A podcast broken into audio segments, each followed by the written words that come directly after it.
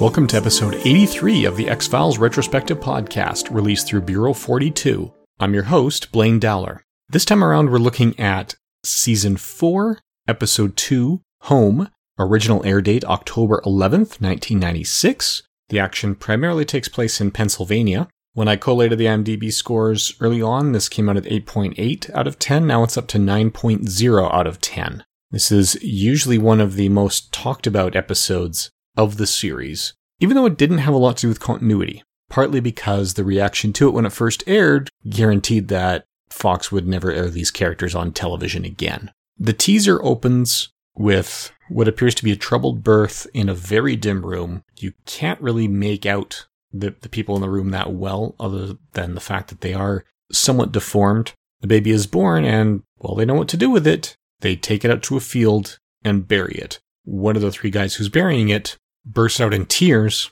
They all have body language that say, you know, they're not really happy with it, but they still buried a newborn alive. And director Kim Manners set up one of these shots from the baby's point of view. So this is definitely one of the more disturbing episodes. It starts with the killing of a newborn from the newborn's point of view and continues from there. So ultimately, Mulder and Scully are called in to investigate this small town. Now, we mentioned last time that writers Morgan and Wong said they'd bring as many of their space above and beyond cast members over to the X Files as they could, and indeed they did. Tucker Smallwood plays Sheriff Andy Taylor in a rather blatant reference to the Andy Griffith Show, and Mayberry, that was Andy Griffith's character on that. He had a deputy named Barney Fife. The deputy here is Barney Paster, but still Deputy Barney. So they think, you know, this is a, a little town, things like that don't really happen. The baby's corpse was discovered by a bunch of young boys playing baseball, and Mulder and Scully recognize that the Peacocks, or, you know, this family as they are known, who built their home in what they refer to as the War of Northern Aggression, have been just kind of out doing their own thing. They're sort of keep to themselves, and they are rather inbred.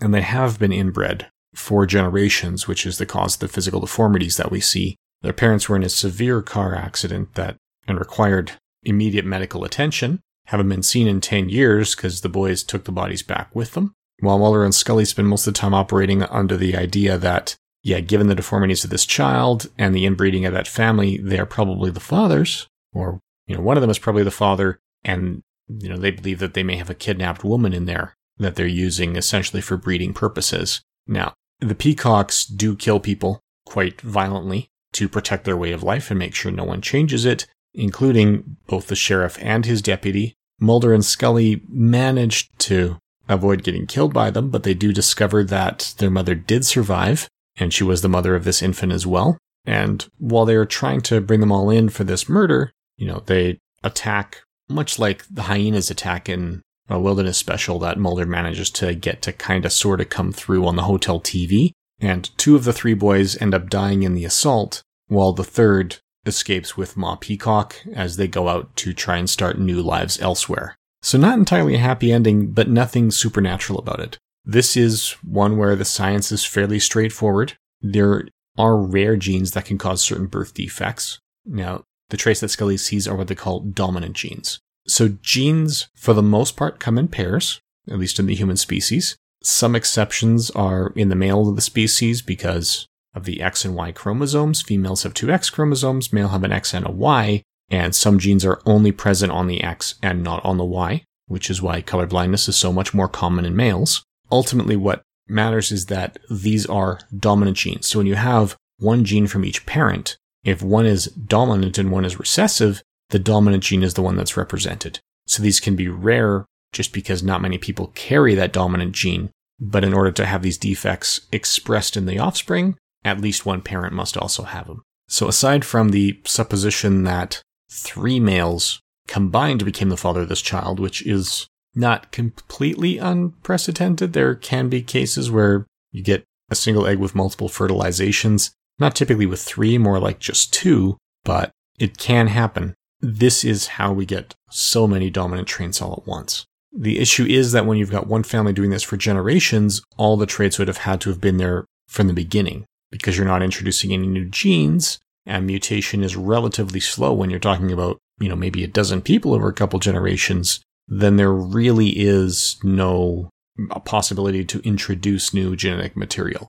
This is why a lot of the royal families stopped just marrying each other, because the gene pool was too small and these genetic undesirable traits were getting a little too common, things like hemophilia and other risk factors. So the, the science in this episode certainly works, as does the story. And this is an X Files episode with no supernatural elements, and it is still riveting. Kim Manners knew how to direct it, Morgan and Wong knew how to write it. This is just outright creepy. Partly because these guys are so nasty, partly because it's so plausible and so realistic. Now, the three Peacock boys, the adult males, none of them has had a stellar or terribly notable career in acting. Their mother, played by Karen Konoval, has appeared in the new Planets of the Apes movies 2012. This is her second and final appearance on the X Files, although she will go on to appear three times in, as two different characters in Millennium.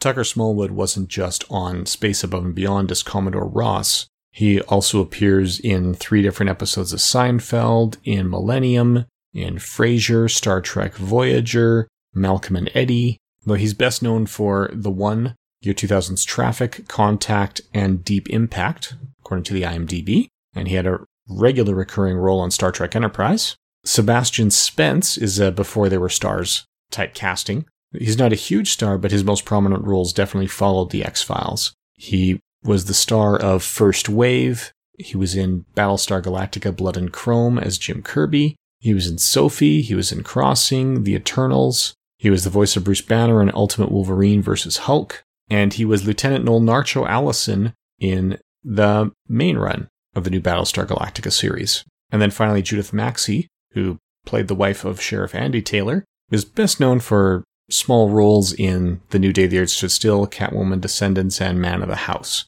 So she was also in Battlestar Galactica as the Picon delegate, a couple episodes of Smallville as Dr. Albright. She was Dr. Wilson on the L Word, but she's got a fairly extensive career, often in unnamed roles. Things like Woman Number One, that sort of thing. So this is one of the better and best known episodes of the X Files, but as I said, it's also one of the creepiest because of the content and because of how incredibly well made the episode is. So that's about all we have to say about home. Join us again in two weeks for Teliko, the third episode of the season. Thank you for listening.